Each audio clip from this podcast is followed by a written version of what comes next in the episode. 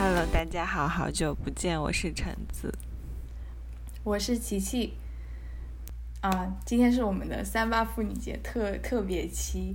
嗯，然后非常荣幸请到了我的啊好朋友，我的现在的同学，嗯，Nancy，然后 Nancy 是我们，呃，是我和我。一级的读博士的一个一个同学，然后他是在我们学校的政治系，之前是读的是法学院，然后是一个职业的律师啊，我特别崇拜。嗯，大家好，我叫 Nancy。首先祝大家呃呃就是国际妇女节快乐，然后非常感谢 OK Radio 能够就是 OK Radio 的邀请，然后能够来这儿跟大家一起度过这个节日，我感觉非常的荣幸。哦，像就像琪琪介绍的一样，我是 Nancy，然后我是在北京长大的，然后来美国应该有十一十二年了，然后之前反正就一直在读书，对啊，嗯，然后那个我我是一个女权主义者，然后我参加女权运动可能也有七八年的时间了，嗯，很高兴能够，嗯，对，认识大家。好的，嗯，我们今天请到了很专业的 Nancy 过来跟我们一起聊这个话题。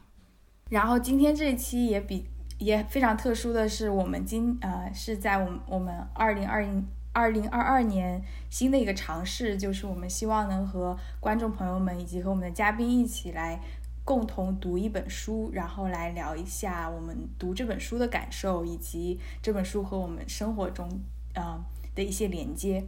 大家最近也知道，就是虽然两位在美国，但是我们国内的这个社会大环境，大家也能感受到，对，所以好像也发生了很多的事情。然后我们就想，大家作为女性，好像我们。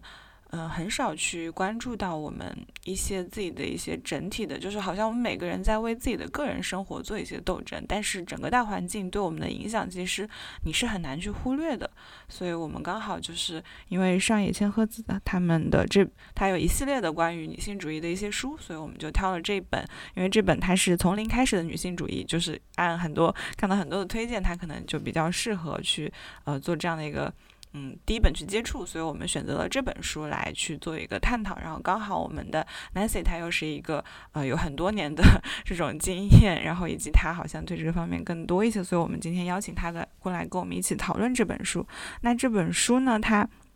呃主要的来说，它是呃上野千鹤子和一个。女性的漫画家，他们两个人就是从零开始的去讨论女性主义，它里面的一些内容都特别的基础，因为相当于是一个提问的方式去讨论生活中常见的一些现象，以及背后可能关于女性主义的一些呃观点、一些想法，以及包括可能更多的真的是涉及到，因为呃上野千鹤子本人他可能是一个。呃，一直在从事这个相关的教育工作，包括他也写了一系列的书籍，去向整个大家去科普这个事情。然后这个漫画家，她是一个。呃，相当于是一个已婚已育的女性，所以她的生活其实包含着方方面面。然后我觉得他们的讨论也特别的能够给到我们每个人启发，无论你是学生还是说你已经嗯有自己的工作、结婚或者是怎么样，就是你的感觉是你的女性主，你在女生的这个生活的女性的每一个阶段，好像都可以从中得到一些嗯你的那个阶段的一些嗯观点跟启示，大概是这样的一本书。那我们。后面呢，我们可能会邀请我们每个人来谈一谈对这本书的一个整体的感受，包括里面可能对你来说一些有印象的一些细节，然后我们再对于这些嗯点，我们再做一个深入的讨论。嗯，我觉得陈子刚刚讲到很多，我觉得我都很想展开讲讲，就是一个是你说到的近期的国内有很发生了很多事情嘛，嗯，我前段时间就是一直在。每天我我感觉我的朋友圈已经就是看起来很像那种老年朋友圈，因为我只每天都在转发那个铁链女，就是苏呃徐州那个事情，铁链女那个事情的进展什么的，然后文章什么的，然后每天都在转发，然后没有其他的东西，嗯，对我就觉得对前段时间是让人觉得非常的很多事情吧，然后觉得也很。很愤怒，然后，嗯嗯，然后，然后也觉得是一个很好的时间，然后可以聊聊这个事情。嗯，不知道大家有什么感受？对于前之前的那个之前那个事情。哦我觉得就是提炼你的事件还挺有意思的，因为嗯，就是我能够感觉到身边的女权伙伴当然都在关注，但是可能平常很多可能嗯在性别议题上不是很很积极的朋友也有对这件事情的发生，但同时也会在网络上看到一些就是可能和我所理解的这个常识有有区别的声音，所以我觉得嗯。对，因为我我我不知道，我觉得这个事情我我可能自己还还在处理，还在 process，也也不知感觉现在虽然热度降下来了，但是感觉好像也并没有一个完结的感觉。但是可能是观察身边的各种各样不同的反应，我觉得对于我来说是一个还挺挺有的时候挺震撼的一个体验的。对，嗯。会有哪些让你觉得很 震撼的反应吗？因为听起来好像挺有意思的，有很多的不同的状态。对，就对，你想举几个例子？对，就是呃，我觉得可能还是有一些惊讶，比如说之前生活中认识的人会觉得这个是，比如什么境外势力在操作。我觉得这个让我来，就虽然境外势力经常在操作，但是就这个事情，我觉得 就境外势力他怎么操作，反正还还还挺还挺逗的，嗯。嗯，你们都怎么觉得呢？或者你们有没有观察到什么让你们比较惊讶的这样的反应？因为刚好我现在是在江苏工作嘛，所以我周围其实有挺多徐州人的，你知道吗？然后我我包括我的一些同事，他们我记得上班的时候就刚刚开学的时候，我们还有聊到这个事情，我就真的很惊讶。他就跟我说，原来他们周围真的有一些这样的，就是因为拐卖妇女被抓进去的，我就很难以理解，就真的有这样的事情。因为你想能被抓进去，那说明已经有很多很多了，所以才有一小部分准被抓进去。但是会让我感觉他们好像谈论起这件事情的时候，我不知道，也许是因为他们是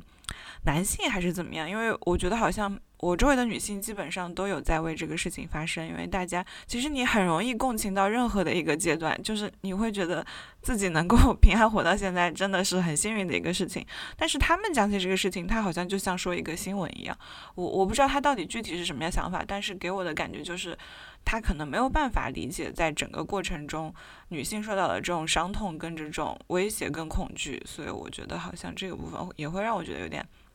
难受，所以就嗯，大概是这种感受会更多一点。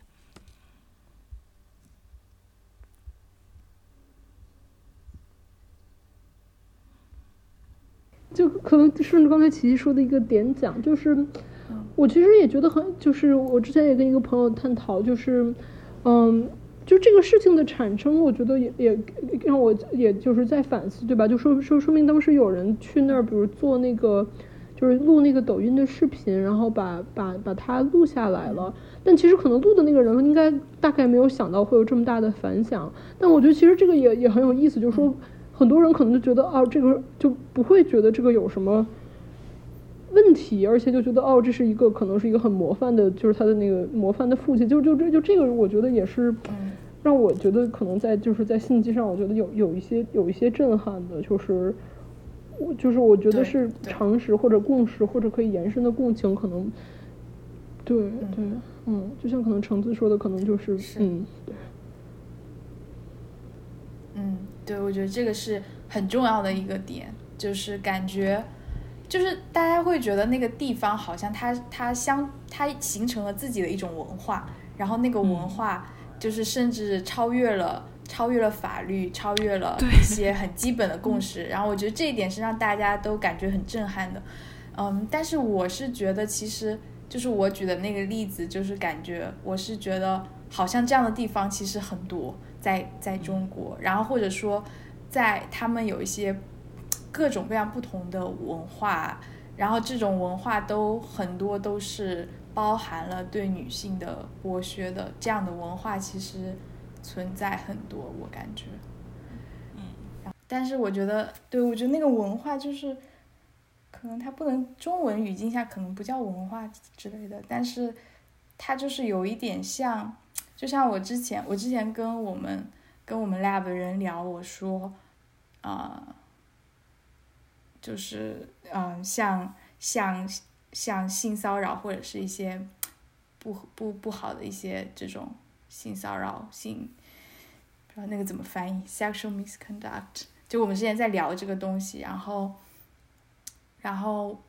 我就觉得它它是一个 culture transmission，就是你的人会模仿其他人嘛。然后因为那个权力的阶级在，嗯，就是我们我们这个领域出了一个 Me Too 的事情，然后是就是有一个在南美的有个 field station，有一个一一个野外的科科考站，然后它形成了，就是他们那边就是形成了一种大家都认为，嗯，对于女性。的科学家或者是一些研究者或者是一些学生有一些不好的一些呃性骚扰的行为，或者是更严重的强奸的行为，都是可以，甚至是就是他们就觉得是可以允许，就是他们常年以来形成了这样一种文化，然后大家也都觉得非常非常震惊，就是怎么会。会有这么长时间，然后持续的这些行为的存在，然后大家甚至就就甚至大家都不知道这个事情，而且都是出出现在科学界这样一个一个让大家觉得是比较精英的一个一个学界吧。然后我们也在讨论这个问题。然后我觉得很重要一点就是这个是怎么形成的，就是一开始有人在做这样的事情，而且这些人是处于这个。权力的比较顶端或者比较高阶的部分的，比如说他们是一些比较成功的科学家，然后他们做这么做了之后，他们对于一些啊一些一些人这么做了之后，然后其他人会观察，然后其他人会会发现他们这么做是没有代价的，然后他们就会模仿，然后这样就是这个行为就从就是。变成了在时间上就是一代传了一代，以及就是这些人他们在这里进行短暂的科研之后，他们会分散到其他的世界各地的大学和研究机构，然后他们会把这样的行为带到他们自己的那些大学和研究机构，所以就造成了就是就是空间上的一个传播。然后然后我就跟我导师说，因为我们是研究疾传染病的嘛，然后我就说。其实这个东西就跟 COVID 是一样的，它也是一种 pandemic，就是一种大流行，只不过大家都很少去讨论它，所以我们不知，我们并不知道它的发病率是多少，就是不知道这些啊 case 的发生发生率，我们都没有去讨论它。然后，但它其实是在全世界各地都有，然后。发生在无时无刻都在发生，所以它是一个 pandemic，以及它是可以传播的，就是人会学习人。呃，琪琪说的这个让我让我想到，其实也，我觉得可能就是因为不呃，也许可能有的观有的听众朋友会就是有 follow 之前在美国学界一个特别大的事情是那个哈佛的有一个人类学家，然后有有三个女生，当时就是在在在那个反正在在麻省的这个法庭是告他，但是当时出了一个很奇怪的事情是，就是哈佛大概有几十个老师他们联名写信出来支持这个人。然后，但后来又后有几十个老师又出来联名写信，就是反对这个支持他的这个，反正就后来就那什么。但是就其实我觉得，对吧？就是嗯，其实对我我我还知道那个就是那个原告中的有一个人，她是我的本科学姐，然后她后来去她当时去哈佛读读博，然后就是她就有描述那个老师是怎么，反正就是侵犯了她。嗯，但其实你就想，就是很可怕，就是你作为一个刚开始读博的人，然后你。被就是学界大佬，然后就是性骚扰，然后同时有几十个学界大佬出来联名支持这个学术学术大佬，然后这个其实是就真的是很很可怕的，就是像比如说，也许可能举一个不太恰当的例子，然后也我我觉得也能够体现这个背后的这个这个这个荒谬和这个像琪琪所说的，它本身是一个是一个传染病，它本身就是一个在扩散，就是你就想比如说我今天上街。被人抢劫，然后抢劫的人过来说我没有抢，没有抢抢抢我的，就是抢劫这个抢我的小偷说没有抢我的钱，同时还有很多学术大佬就一起说他肯定没有抢你钱，就是那就这这这对，就是就是有这有这种画面感，所以对，然后哦哦对对嗯，我觉得就像琪琪所说，它本身是一个是一个生态，它是一个亚文化。然后，嗯，我们允许什么样的亚文化存在？其实有的时候，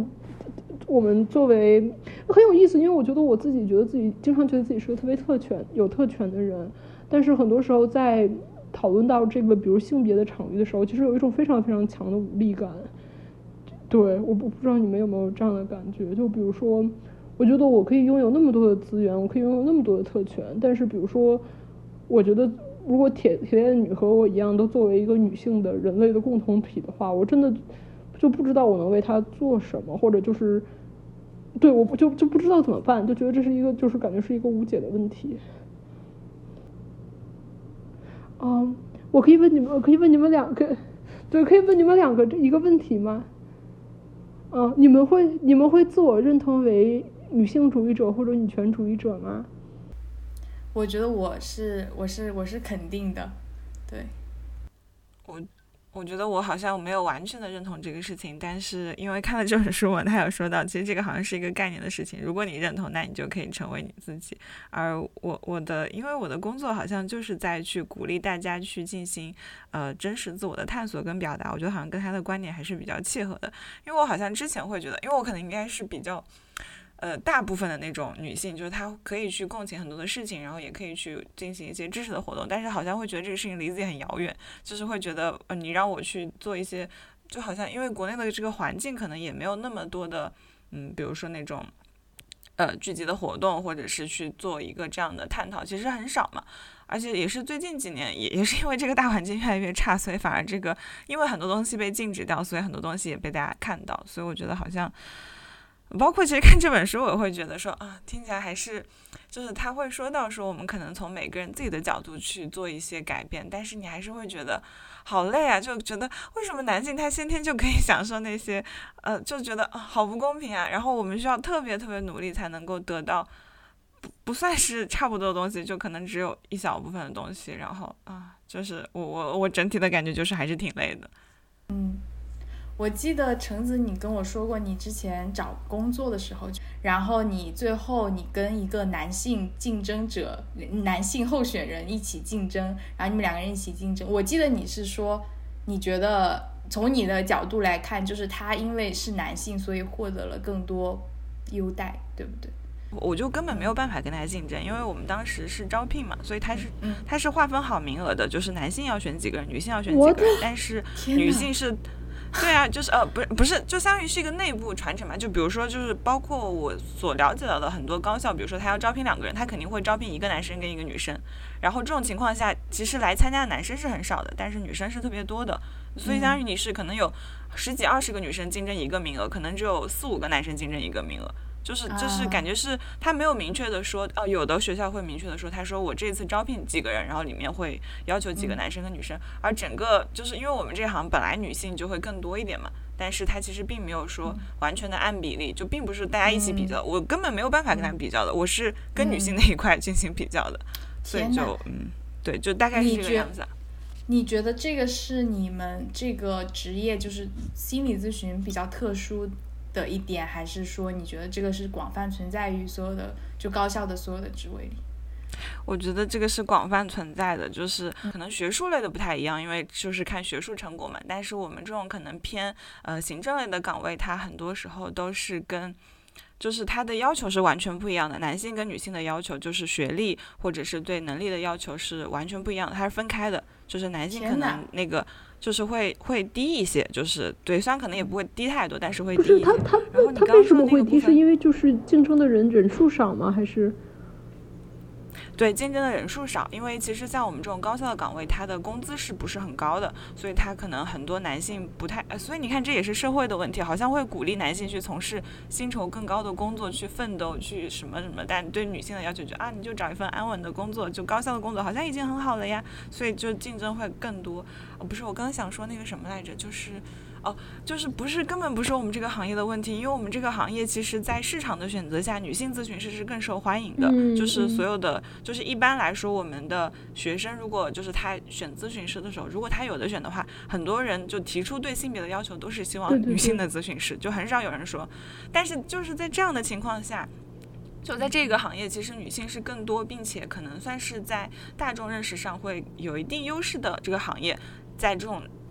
高校的选择内，他也会倾向于就是。首先就是保证，就是男他他会就很奇怪，就像你说那种传统的工业行业，可能男性就体力或者怎么样，他们占优势的地方，他们觉得那男性做得好，那就要更多男性。然后在这种地方，就是女性做得好，那我也要一点男性，就很无语啊。但是就对，就是我。就是很奇怪，就是你读大学的时候，我我们读的是我和橙子读的是地理信息，然后就是我们跟测绘一块之类的嘛，就是比较很工科的专业。然后别人就会跟你说啊，那个测绘的专业的女生，你出来就很难找这种测绘的工作啊，因为你就需要体力活啊，那就是男性就会被优先考虑啊。然后然后你然后你后来找工作的时候，你发现哦，不仅是就是说。不仅是这个原因，或者说这个方面的男性会被优先考虑，然后其他的，比如说什么幼师，就是很多女生，然后像橙子说的高校，就是他又他又是男性优先，就是说在女性很多的情况下，在这个职业大家认为也很适合女性的情况下，男性又有了优势，为什么呢？因为他们。男性人很少，然后他们又觉得哦，很少的男性，那我一定要有一个之类的，你懂吗？然后就很奇怪，就是这个双标的非常奇怪，就是。对，而且我想到你刚刚说的那个，就是那种传统的男性从业者比较多的行业，他们招聘的女性，很多情况下会帮被当成那种吉祥物或者是什么，就是用来调节那种氛围的，就很可怕。就我找工作那段时间还挺抑郁的。嗯，对。我觉得就是说，人在这样的环境下，你不成为女权主义者，我觉得还是挺难的。我是觉得，真的。嗯，你说的对，但是可能确实我们没有一个明确的概念，可能也许大家可以通过阅读这本书，大概知道这个部分。对，我觉得这个书很好，就是提到了这点，就是说我印象很深，他讲了一句话，就是说，呃。有有这样一个话语去去去提供我们一种想象，去给我们提供一种啊，我们是这样一个共同体的想象，然后这样可以帮助我们去继续这个去继续女权主义、女性主义的探讨以及运动啊什么的。嗯嗯，而且如果当你明确这个部分，你就会意识到，可能你在生活中的，呃，无论你做了一些什么事情，好像其实都是跟这个相关的。我感觉就是你当你认同了这个概念，你可能就可以更多的去。接触到这个部分的自己，然后可以去接纳它。其实你们不觉得这个书很有意思的一个点在于，就是它有的地儿翻译成女性主义，有的地儿翻译成女权主义。我其实还挺好奇，就是原文中是不是用的是同一个词汇，还是用的是两个词汇？因为我觉得可能，反正在在反正在中文语境中，就是女女女性主义和女权主义的，就是敏感程度肯定不太一样。但是反正就是接着橙子和。呃，琪琪说那个，我就反正给大家读一个这个这个里面的一句引用吧。嗯，是这是哪个？是倒数第二章的一个结尾句，就说呃上野说说对女性来说，女性主义或者我们也就认可以姑且认为他说的是女权主义。对女性来说，女性主义就是自我和解的战斗。出生在这个世界上，没有一个女性不厌女。如果真的存在不厌女的女性，她们就不需要成为女权主义者。所以，如果有人问我是否厌女，我会爽快承认，女性主义就是女人接受自己、爱自己的思想。现在，我觉得如果有下辈子，我更愿意当女人。哦，反正这一段就能看出这个女权和女性的这个这个混用，但是还挺有意思的。对，嗯。我刚刚也想，其实想问这个问题，就是我就是因为我刚刚在给我们这个这个讨论组起标题。然后我就迟疑了一下，说我是应该用女聊聊女性主义，还是聊聊女权主义？然后我就是想说，哎，我好像不是很清楚，说觉得这两个有什么具体的区别，然后还想听听，想说你们有什么意见？对，对我觉得好像这个如果要追追溯的话，应该是跟那个就是中国引进这个呃，就是和翻译中有关系。我我印象中可能就是九十年代很多的这个学界的。女权前辈们，他们引用和翻译的时候用的多是“女性主义”这个词，然后“女性主义”这个词可能也因此比较的，就可能更加的被大家认为更加温和。然后因为“女权”带“权”字儿，反正而且其实很有意思，因为因为你们想，就是其实女权和男权。是两个，是并不是对称的概念，对吧？哦，我跟你讲，我就当年不知道跟多少人，就是因为比如说，就是为什么一定要用女权而不用平权这个问题，进行过太多的争吵。不过如果大家有兴趣，我们可以讨论这个点。但是反正，对，我觉得这是一个很好的回去要做作业要做作业的一个问题，就是女权和女性主义的这个嗯差异吧，反正对。好好，Nancy 给我们的听众朋友留下了一个问题。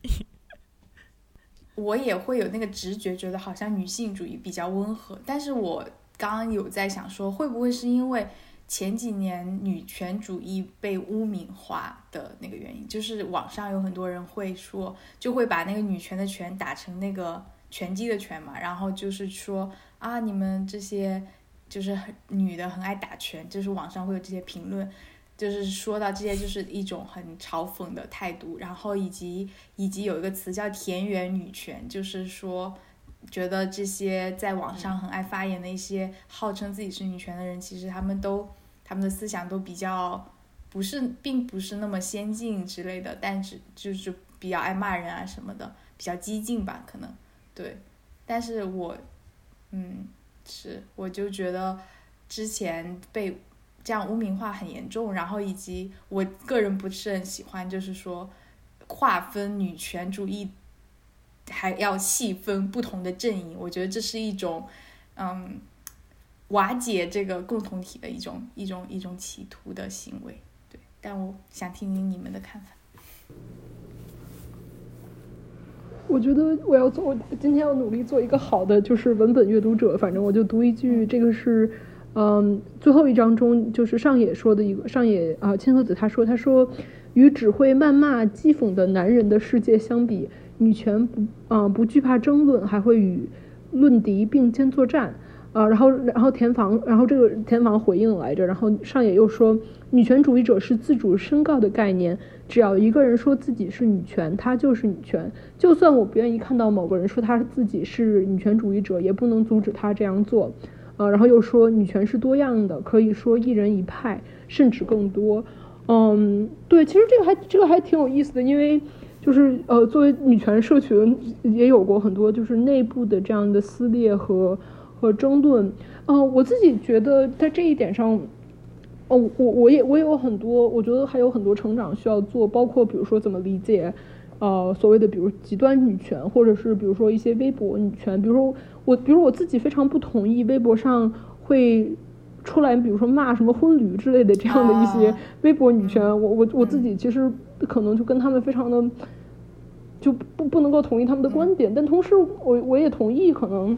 嗯上野这样一个观点，对吧？就是他们如果说他们是女权主义者，我觉得嗯那那是他们的自由，我觉得对，哦。对，就是这样，但是但是很有意思，就是，但极端这个事儿很有意思嗯，呃，知名的女权女权主义者大兔曾经说过一个话，就是当当你最极端的声音，嗯，或者说就是我们认为是所谓 radical 吧，可能都不是极端，可能是那种更加行动派、行动主义更这种激进的女权，它被消消失之后，以前中很中立或者很温和的，就变变成了新的这个。变极端的，但同时同时有可能就是说，如果你把一些真的就是比如说所谓扣堂扣做实事啊，或者是比如行动的那些人，你让行动者没有办法行动的话，那么可能就会就是比如说比较喷子式的言论就会出现。对，我觉得这个这个都跟这跟大的生态环境是很相关的。对。我我觉得就是有时候你你看一些人，他好像发在网上。或者说在哪里发，就是有一些很不理智的发言，就喷子式的发言。但是其实就是转念想一想，就是说，就是他其实能做的也只有只有这样子了。就是他所有的，比如说愤怒啊什么的，他只能通过这样的方式去发泄。其实是一种很悲哀的事情。就是说我们的政府也好，然后我们一些民间渠道也好，我们没有没有提供足够的一个一个倾听的空间，或者是一个让他们能够。能够去达到自己诉求的一个空间，我觉得，嗯嗯，橙子，你有什么觉得这本书里让你让你有一些感到惊讶的地方吗？或者觉得有些觉得写的比较好的，或者写的不好的？嗯，我可能的话，因为我记得我之前也跟琪琪计划阅读另一本书啊，叫什么来着？我找出我的这本书，哦，那个。厄勒克特拉和俄狄浦斯，就是也是探讨母女关系的这样的一本书，所以我当时对于他那个第一章里面，就是有提到说我们女性为什么艰难这个部分，他有提到母女的这样的一种传承，我觉得这部分我可能会更有感触一些，因为可能我我自己身为一个女性，在我自我探索的路上，会意识到我的妈妈对我的一些影响，包括外婆对她的影响，然后再对我的影响，然后可能我的很多的女性的来访者，你也能看到他们的。就是母亲那边给他们带来的这个很大的一个代际传承性的一个东西，就是你很难去，就是很难去规避掉他们对你的影响。而这些东西它里面有很多的痛苦，无论是因为身为女性这个事情，它本身一开始就是就会有一些啊，比如说我们国内很典型的重男轻女，或者是嗯，里面有说到可能关于说女性她在成为家庭主妇，她丧失了一些经济的。方面的主动权的时候，他就会不免的开始去对自我有一个厌恶，那这个部分就会影响他的孩子。我觉得这个部分就还挺触目惊心的，因为呃，我们心理学它一直都是，尤其是心理治疗，它好像是对一个人的工作，但有时候会觉得啊，社会学是不是也更重要一些？就是可能我们很多的东西都是从整个社会对我们的一个影响，就是在这样的一个整个环境下，好像就就会有点抑郁吧。然后我觉得那个是我看一下。呃，好像当时他有提到一个，嗯，对，就是他有提到说，我们上野千鹤子在那个第一章里面有说到说，我们个人对母亲的怨恨和疗愈必须自己解决，但除此之外，如果我们不去剖析理解时代背景和社会结构的话，就无法打断从母亲传向女儿的这样的一种暴力和干涉的连锁。就是会，就是因为我的工作就是在个人去做剖析或者去和解，但是你能发现整个社会它也是需要去做一些工作的，不然就真的很可怕。然后就一代一代的，然后就 其实我一直觉得，呃，女性的话其实是很有力量的，就是我们受到了这么多的这样的一个呃弱势的地位，然后这样的很多的对待，但她同时又是特别有力量，她总是能自己去找到她的一条道路，对，就还。嗯，我也觉得，如果有的选的话，还是想成为这样的一个，可能是弱势的性别，但是你会有更多的角度跟更多的力量。哦，还挺有意思的，就是我今年在上一个那个性别研究的一个课，然后我们在里面读了一个人类学家，他叫 Gail Rubin，就是鲁宾，然后这个人还挺挺有意思，他从来没有写过书，但是他每次写一篇文章就会。他一共就写过两篇特别有名的文章，就会彻底改变性别研究。我觉得可能橙子也会感兴趣，因为他有很多对于这个，嗯，对他，他就有很多对弗洛伊德的批判。他的其中批判的一部分是认为，就说，也许可能就是女性也并不是说女性可能也会，反正就是有一些这种恋母情节，反正有这这样的一个讨论。嗯，就对对对，我觉得还我觉得还挺好。但就比如说，如果想到我和我妈的关，对对对，我我就想到我和我妈的关系，我就觉得。呃，就因为我妈其实我就很有意思，因为我觉得我成为一个女权主义者，肯定就是，嗯，和就比如说，我觉得我我有很多，比如说我我我会观察我身边其他的女权主义朋友，我觉得有很多工作其实我都省略或者跳过了，其实是因为我妈是一个很很神奇，而且很就是就是反正很很有就是自自我赋权的这样的一个这样的一个人吧，嗯，但同时我我后来也意识到，就其实就是她这么一个我觉得非常强大的一个女性。也有很多的厌女、厌女的这样的这种情绪，而且我觉得这种厌女的情绪其实真的也就就是不不知不觉的就传递到了我身上。我觉得我后来很多都是要长大之后自己去刻意要去克服的。呃，比如说，对我妈就当然这两年她就是年纪大了，但她反正就年轻的时候就永远都在减肥，然后我就觉就她她就永远都在减肥。然后我觉得就我后来可能上大学之后，我就不得不跟她说，而且她就她还。会劝我减肥，我就是我就后来就是实在受不了，我就跟他说这个就是对吧？这是我我自己的事情，你你没有权利干预。但是我觉得这其中也有很多，嗯，而且就是他就是一个很矛盾的人，对吧？就是因为我妈其实是那种每天晚上六点钟会准时准时看 CCTV 五的体育新闻的这样的一个，就是对对对，但是他但同时又有很多这种。对自己的这个女性气质的复杂的情感和甚至一些厌女的情绪，我觉得肯定也传到了我的身上，对其实我觉得这本书，我感觉有好多地方我其实也不是不是很同意，或者说我读到觉得有点有点惊讶还是怎么的，还蛮多的。比如说他说的那个 Nancy 和橙子刚好也有提到，就是他说那个只有只有男性呃只有女性需。要要弑母，然后，然后，然后男性不需要弑母，就是杀掉母亲什么的，就那个在精神上。对，我是我是我不是很同意，或者说我我自己的生命体验里也没有这个。然后，对，你是说对于女性弑母还是对男性不弑母这个部分的？都有吧，都我就嗯。无无无法无法 relate，或者是，对，我不知道你们是怎么看的。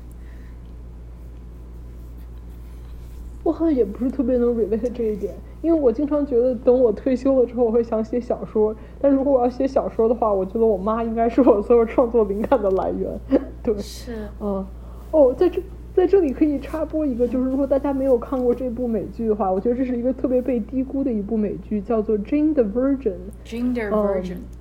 没有没有听。对对对，它是讲的一个拉美裔的一个家庭，但是这个这个剧他们的家庭结构就是一个外婆、妈妈和女儿。然后对，所以我觉得不知道为什么我我刚才就想哦，就可能是因为那个女儿是一个作家，我就会觉得真的，我觉得我我的我我我生命中的我和我家庭中的女性就。我觉得真的是，如果需要需要写这种史诗型的这种家庭型小说的话，我觉得，嗯，我妈就够了。还有你外婆什么，对不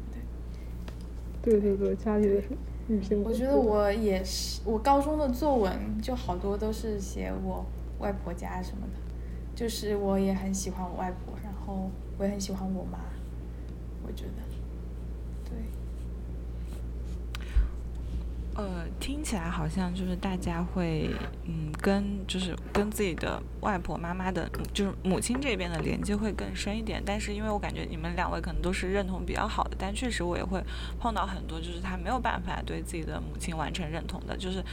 啊，母女关系是又爱又恨的，爱恨交杂的。因为我们每个人他都渴望去回到那个最初妈妈的那个子宫的怀抱，就是那种两个人合二为一的状态。而而男性他怎么说呢？我我现在目前 对于就这个理论学习或怎么样，我会觉得他们好像真的会渴望去，就他们确实没有想过去杀掉母亲，哦，除非有的是在可能他的母亲没有给他很好的体验。这个也是弗洛伊德认为的某一种同性恋的产生，他就去回到那个男性那个部分。但我会觉得好像就是就是就是我，所以我们哎，我们下一本书可以接着读这个，就是我之前跟你说的那本，就是俄狄浦斯和那个俄勒克特拉，他就有提到那个问题女性，就是那个女性就是在她小的时候没有得到母亲的关注，就是母亲相当于是呃。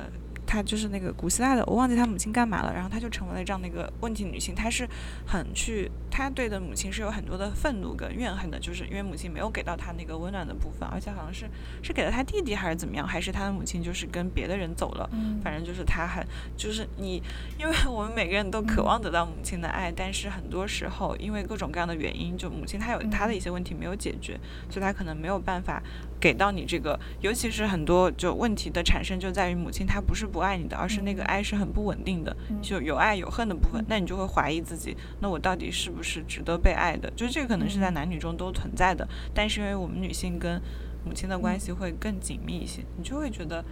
有很多的问题吧，所以你没有办法完全的就是完成就是统一的嘛。就是我，我又我可以接受我对他的恨，对他的爱，因为你们感觉会接受的更好一些，或者大部分的人可能都没有这个困扰，但会有小部分人，我又很渴望爱他，但是我又知道靠近他会受伤，嗯，所以这个可能我我可以理解他里面说的那个可能对母亲的那种，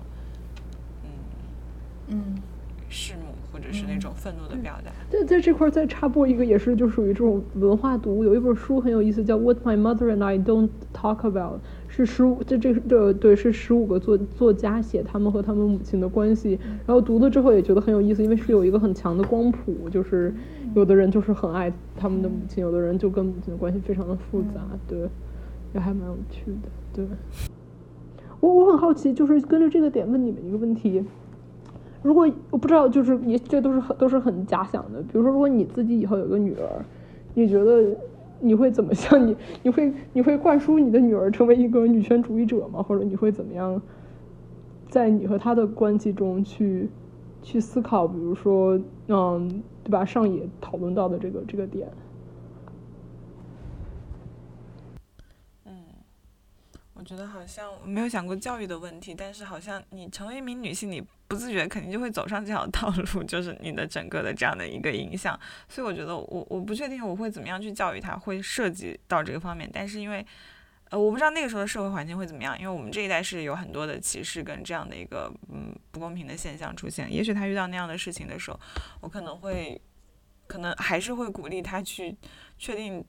自我的那个部分吧，就是去接纳真实的你自己，无论在这个过程中他成为什么样，我觉得都 OK 吧。就是我我也不太想去限制他的发展，对。然后我觉得好像你去接纳你自己了，你必然也会接纳自己女性的那个部分，然后。这样去从个人的角度，慢慢的就是 这样，我觉得应该就可以。橙橙子，你说的这个特别有意思，因为我觉得你你说这个点让我意识到，就是其实就这么说吧，就是虽然我觉得我自己自称是吧，是一个女权主义者，是一个女权行动派，这些年，其实我觉得女权主义给给予我的远远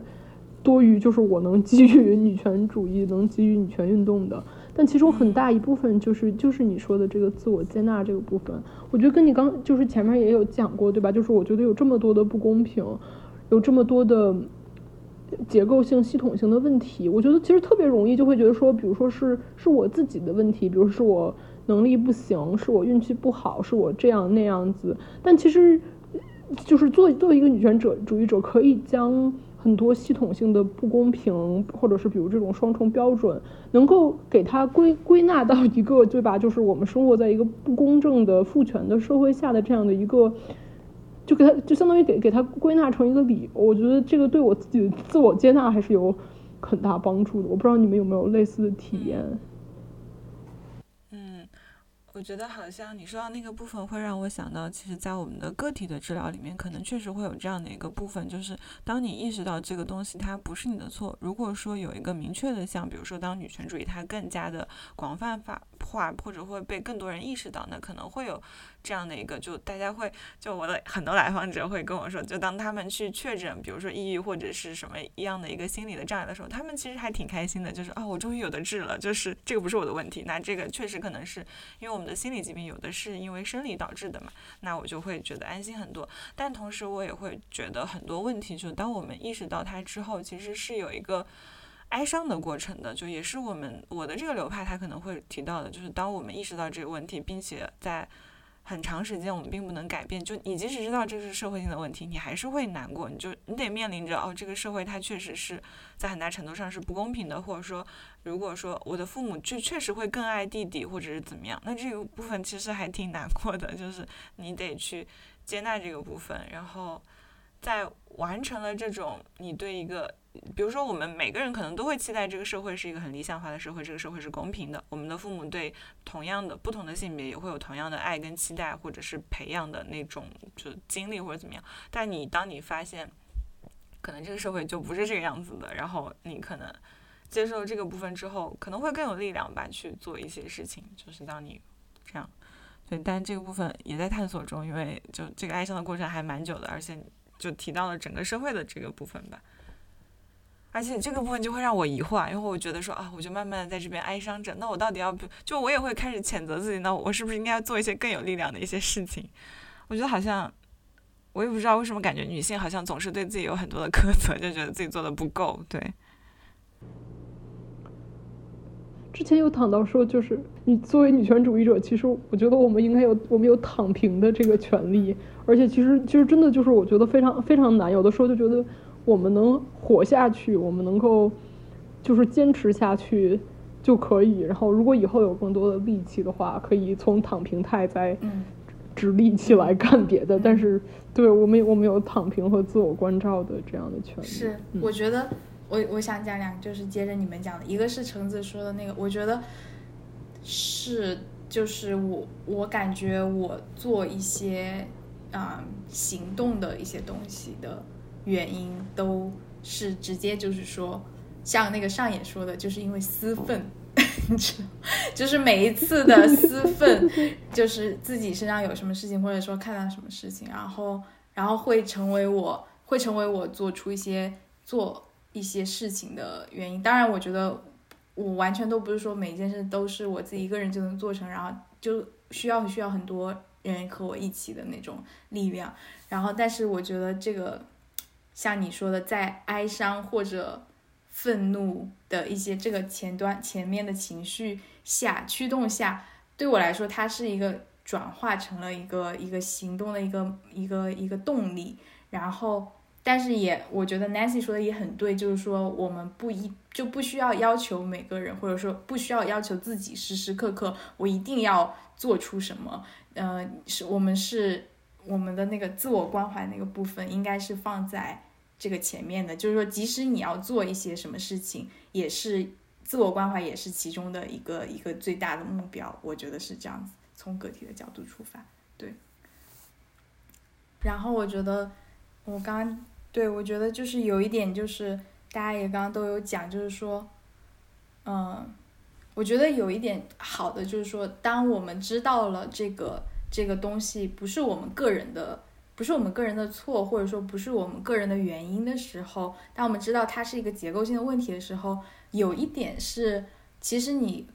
就是你，你就有一点是你不仅，所以就不仅是你有这样的感受，还有很多很多其他人有这样的感受。然后在我们讨论这个情况下，就是很有很多女性还有这样同样的感受，所以其实是一个，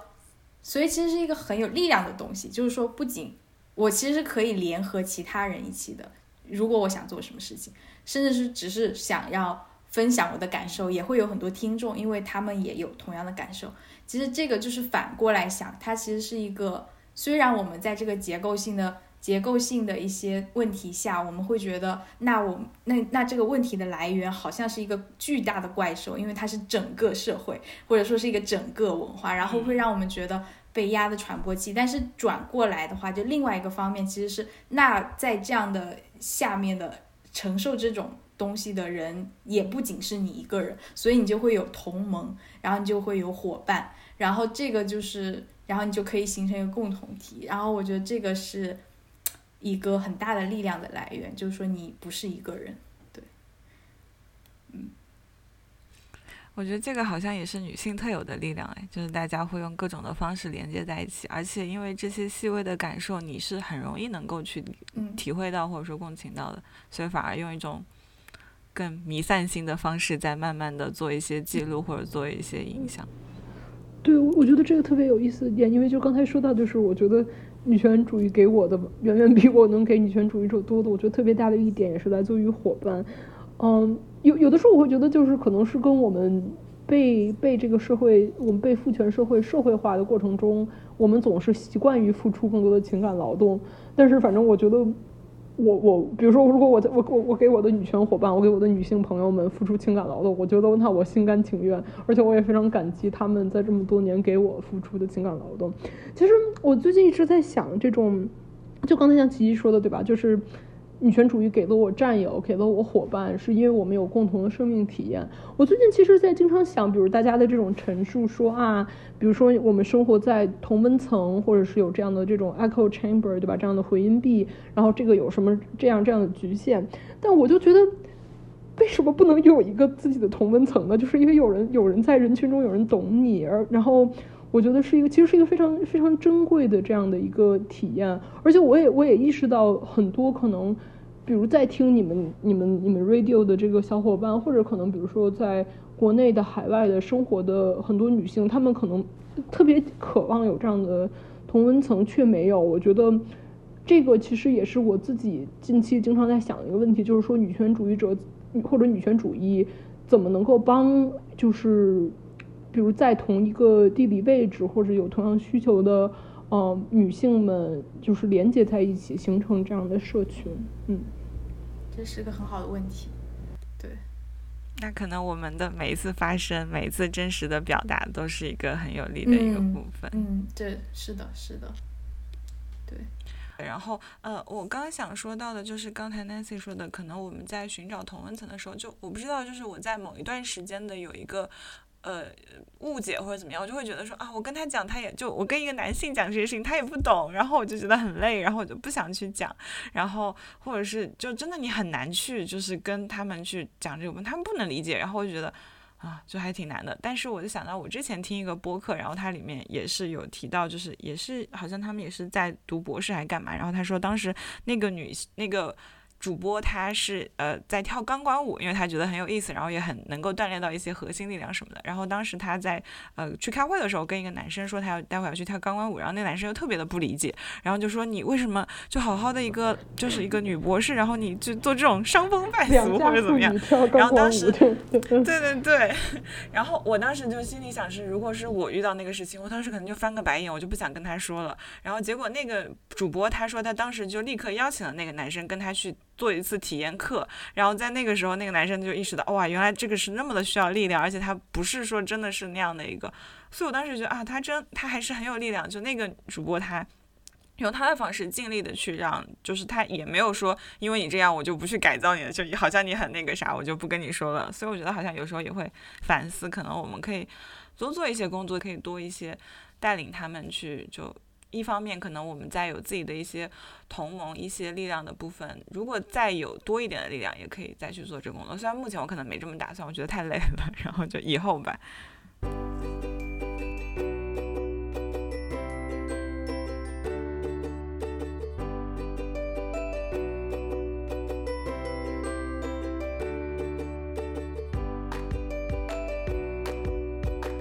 我我我，因为我不太了解日本的战后历史，我觉得读这个书其实可能让我意识到，好像就是日本和中国有很多这种，就比如说东亚文化上的共同点，但同时可能这个历史也很很不同，因为他们的那个婴儿潮一段一代，就是有很多的妇女其实是做家庭主妇的。我觉得我们的就是反正在在中国的这个社会主义历史上，好像没有没有类似的体验，所以我觉得可能呈现的问题好像也因此有一些区别，对。我非常同意，感觉读这个书学到了很多日本的社会的一些转变、历史什么。对，我觉得其实也很有意思，因为我觉得我我我们生活的那一代，反正我小的时候是那个就是有很好的托儿所，就感觉我们的其实因为有一些社会主义的这种就是机构，我我我觉得那个可能也是只是因为是九十年代的一个现象，可能现在也没有这么好的福利了。就是对，其实觉得就是在一定程度上育育儿的这种的，就是社会主义体系中的辅助，可能也在在我国可能也在慢慢的消失吧。反正可能有这样的一个情况，因为他们中间有有一章是讲什么那个，就什么好像就一些一些妈妈的一些一些就是母亲可以。就是送小孩去托儿托儿所，但那一些却不可以，我觉得就真的感觉感觉政策上好像搞得搞得很失败，对。对他们讲到的一个是蛮有意思的，就是说他们行实行了一个政策是，就是他们让托让幼儿园和育儿所免收学费，免收那个托儿的费用，但是呃只有。只好像是只面向一部分的女性，然后一些更底层的女性就不会有这个机会。嗯，我觉得好像其实跟中国可能是一样的吧，因为就是说，比如说 Nancy，你们可能是你父母是高校职工，然后相对于来说，他们的呃育儿的花费就是那个成本会比较低，因为国内的话就是对于高校职工，然后大学附属的。幼儿园、小学、中学，他们的那个学费会很低嘛？然后像我们家的话，就是就是父母都不是职工，然后所以我们就是完全是自费的，呃，幼儿园这些全是自费的这种，感觉还是花费还是蛮大的吧。我我们小时候可能还好一点，好像现在就是反正是越来应该是越来越大的那种，对，嗯。然后，所以我妈妈是家庭主妇，对她就是，我觉得她是，她到现在还是会跟我说，觉得一天的时间就是做，就是干完家里的所有事情啊，一天时间就没了，就是那种感觉，对。然后她是结婚之前是有自己的事业的，就是她是她有自己的一个店，就是她是做那种珠宝啊，然后做呃戒指首饰。就是自己，我们那儿叫打金，就是要做金器、银器的那种东西，然后是自己在自己会做，然后自己卖，是一个还是一个蛮技术性的东西。然后他还做了蛮久，然后也其实就还挺好的，是就和我们我一个表姐一起做，然后应该还做的还蛮好。但结了婚之后就马上，应该是他结婚那年就马上就有我了，然后他就直接就是转变成家庭主妇了，然后后来就。跟我爸一起在外地做生意之类的，因为我们那儿比较像家庭作坊，然后就会夫妻店的那种，夫妻两个人合作这种。我可以我可以分享一个，就是他这本书中我特别喜欢的一个，就是一个非常质朴的，是这个不是上野说的，是跟他一起的那个呃田房说的一个非常质朴的比喻，但是这个比喻我觉得还挺有意思的，我把它呃读给大家听。这个大概是我来找一下啊。对，这个是就是这一章叫 A 面与 B 面，市场与家庭。就是田房说，对他说他呃，虽然我不太了解女性主义，但是觉得社会存在 A 面与 B 面，经呃政治、经济、时间、就业，这些都是社会的 A 面，而 B 面则是生命、育儿、看护、疾病、残障等等。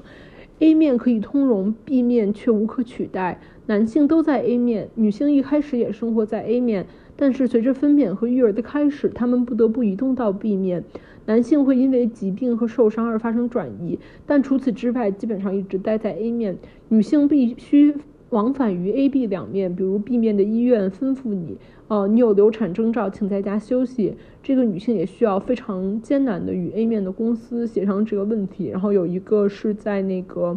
呃，对，就是上上上野会说，哦，就是这是那个就是市场和家庭的这样的一个。两面，反正对，然后也有一个他在那个父权制与资本主义里头这样一个图，我觉得还挺有趣的，嗯，然后他说这个模式被称为公司分离模式或者市场家庭二元，呃模式，然后再读一个田房说，田房说如果 B 面不提出诉求，A 面几乎不会主动参与 B 面，因为只待在 A 面是很占便宜的事情，嗯，对我就觉得还挺有意思的，啊，对，我想起我妈。好多，她这个书里也有提到，然后跟这个有关，就是她这么她好多年，然后她一直在要求她的家务拿到，就是她通过她的家务要拿到一定的报酬，就是他里面有提到，就说家那个家庭主妇，就就是意识到自己的这这个家务是是值得一定的报酬的，它也是一种劳动之类的，他一直在要求这个，但是但是。嗯，就是，就是很典型的，就觉得就是我爸就认为，就是这个东西就是理所当然的，或者就是你懂吗？就是他就会觉得这个，就是你就是要做这个啊什么的，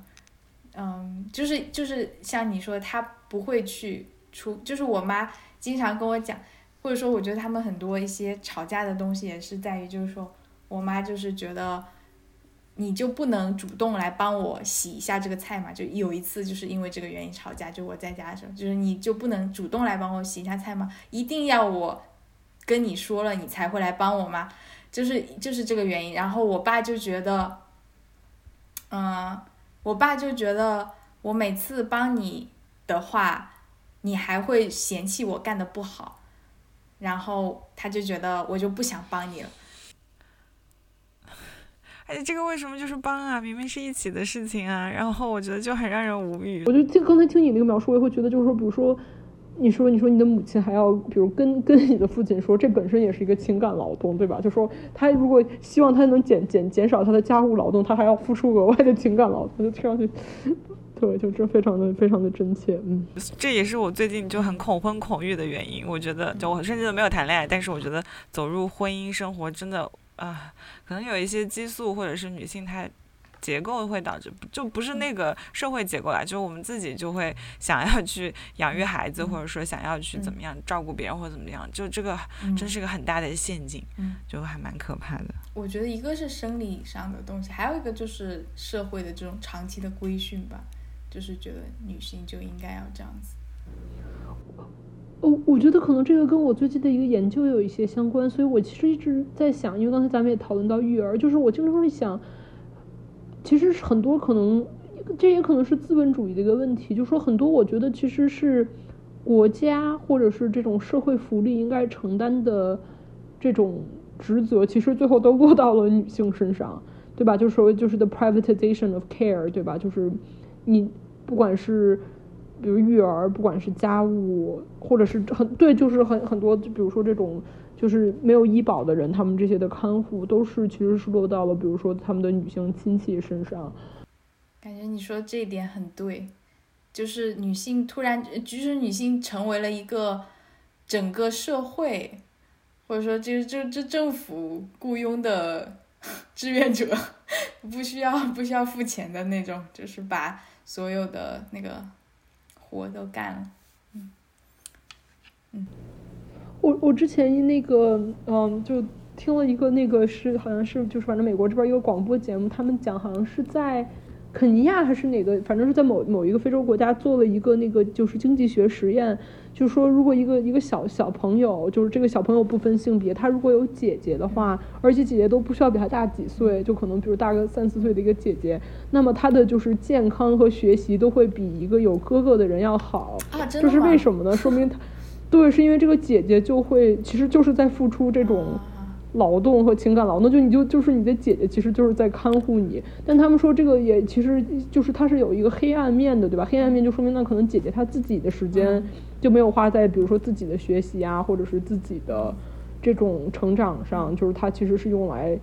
就是她的这个她自己的资源被用来汇集到她的弟弟妹妹。这个这个其实对于我来说，就我就觉得哦天哪，真的就是从小就被社会化，这个真的是很那什么的，对。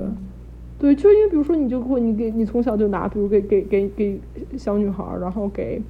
他们就比如娃娃呀什么的。哦，我突然有有点有点跑题，但是会想问你们一个这样的一个问题。嗯，我之前因为是这是《纽约客》之前一个报道，是就是在纽约会有这样的父母，嗯，就有有有一个父母有有有一对父母，然后他们有一个孩子，然后他们不给这个孩子性别，他们就是就是性别中立的，就 gender neutral 的。把这个小孩带大，然后他们比如说用人称会用 they，然后每天这个小孩可以自己挑选这个衣服，然后他们也不管这个，也不会说这个小孩是男孩还是女孩。嗯，对，但但当时那个就是那个就是那个报道出来的时候还挺有争议的，就你能看到，比如说在那个那个就是短视频里头，就会有比如说路人说啊，你这样对小孩太危险了，你怎么能不告诉小孩他是男是女？然后那个爸妈还在旁边解释半天，说这是他们，这是他们就反正是一个很。很有意识的一个尝试，就是其实我觉得我也一直在想，就比如说，反正我觉得我我很小的时候，我觉得我自己还是一个小孩的时候，就会被人说，那个时候可能因为表弟表妹就会说啊，你是姐姐，你得这样这样那样那样。我不知道，因为因为我知道琪琪是就是有亲弟弟，然后我不知道就是你你们会不会觉得有一些从小就会有的这种。对，因为我就我我不知道，我就我我觉得我我在想我的什么表哥什么，他们好像就不会有接收到这种信息，对。哎，对，好像是呢。哦，我我也没有，就是因为我也是独生子女，但是确实小时候我想到我我有表弟，然后因为嗯我表弟刚好就是我妈妈他们那边就只有一个，我只有一个舅舅，然后相当于我那个舅舅还有个表弟，相当于他所有的就我妈妈就是还有他的姐姐，就都都很宠爱他，我印象很深刻就是。我，然后我记得我有一次过生日的时候，然后我表弟到我们家来吃饭，然后当时大家都在就是关注他，我当时可生很生气，我想我生日凭什么你们都在关注他？然后然后我就发脾气，然后他们还说你是姐姐你要让着他，我后来就把桌子掀了，然后我就是我就大家都别吃这顿饭了，好了，就是就明明是我的生日，就是。黄仁子是。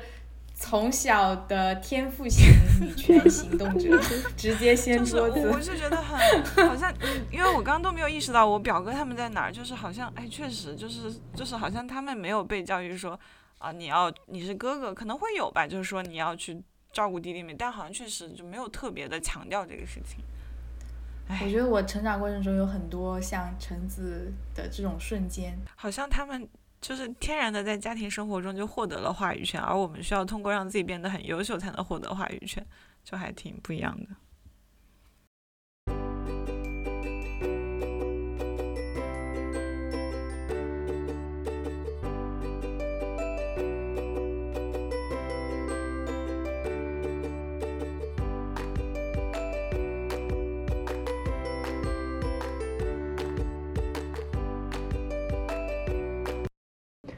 给给观众，不管是男性、女性、非二元性别，就是有如果要给他们一些，比如说女权主义的寄语，或者是女权主义的生活实践，或者说，嗯，比如要不要推荐上野的这本书，你们会你们会怎么怎么怎么寄语？嗯，我我还蛮期待，就是啊。就是我 Nancy 的我我们我们有一群在纽约的一些一些朋友，他们在探索的就是说那个女性女女泛女性的一些社群，然后包括那个在就是广州的在野登山队那个分享，就是我觉得那样的实践，我觉得非常非常棒，以及我也有给我广州的同学朋友推荐那个登山队，就是说。基于兴趣的社群也好，但是是一个连接女性，你连接本地的一些女性，然后去做一些做一些基于兴趣的活动，然后但是在这个过程中去探讨一些，呃，女性主义、女权主义的话题，啊，我觉得我还蛮期待这样的未来的，就是我很期待说，在各个不同的地方，不管是在不管是在城市还是在乡村还是在哪里。在国内也好，国外也好，有这样的出现越来越多这样的社群，然后我觉得不同的这样的社群之间，就在未来肯定可以开始相互的连接，然后我觉得这样会是一个非常非常光明的嗯女性主义、女权主义的未来，嗯。嗯。那我就回答另一个问题，就还是很向大家推荐这本书的，因为我觉得无论是男性还是在女性，因为男性他你也可以在这个过程中看到另一个视角，因为它里面两位女性的对话其实有很多是关于他们自身或者说生活中的一些很细微的东西给他们的一些东西，然后包括我觉得女性也可以，你可能会明确到哦，原来很多东西不是我自己的问题，或者是也许大家就可以去加入我们去做一些，就无论是就我觉得大家做的任何事情，就是你是自由的嘛，你想。做任何的事情，包括你可能会有一些反思，或者是你可能会对自己有一些的嗯理解、接纳，或者是对自己有更多的一些期待。我觉得这部分都是挺好的。嗯，你能够看见，然后下一步行动是后面的事情嘛？我们第一步首先是看见这些不同。嗯嗯，我觉得我想给，我刚刚在录的时候想到的就是我想给我家里。寄就是买一本这个这个书，然后叫我爸、我妈、叫我弟都读一下，对，嗯，嗯，是我从去年开始就决定我要以我就是本地作，就是作为一个我行动的，就是新的行动的一个一个一个地理地理尺度，就以前会比较关注比较广的尺度，但现在我觉得应。我决定以我的身边开始，嗯，Nancy，你觉得这个书是，就是你整体你会有，就是觉得怎么样？因为我觉得你可能比我们更有，更读过读读过更多的书，就是你是不是读过他的《厌女》，然后《父权制与呃资本主义》，就是上野的其他的书，然后你觉得就是有什么对比啊之类的？哦，我其实没有读过《厌女》和就是《父权制与资本主义》，但是我会想读这些书。然后，嗯，对，我会我会想读。然后我觉得这个书就很很有意思。然后现在那我也在想，我要不要给给我爸爸妈妈买一本？然后，嗯，其实很有意思。我刚才可能想到了一点，就是我觉得，因为我可能一直都在不同的就是大学里，但是我其实觉得，就是女权对于我特别。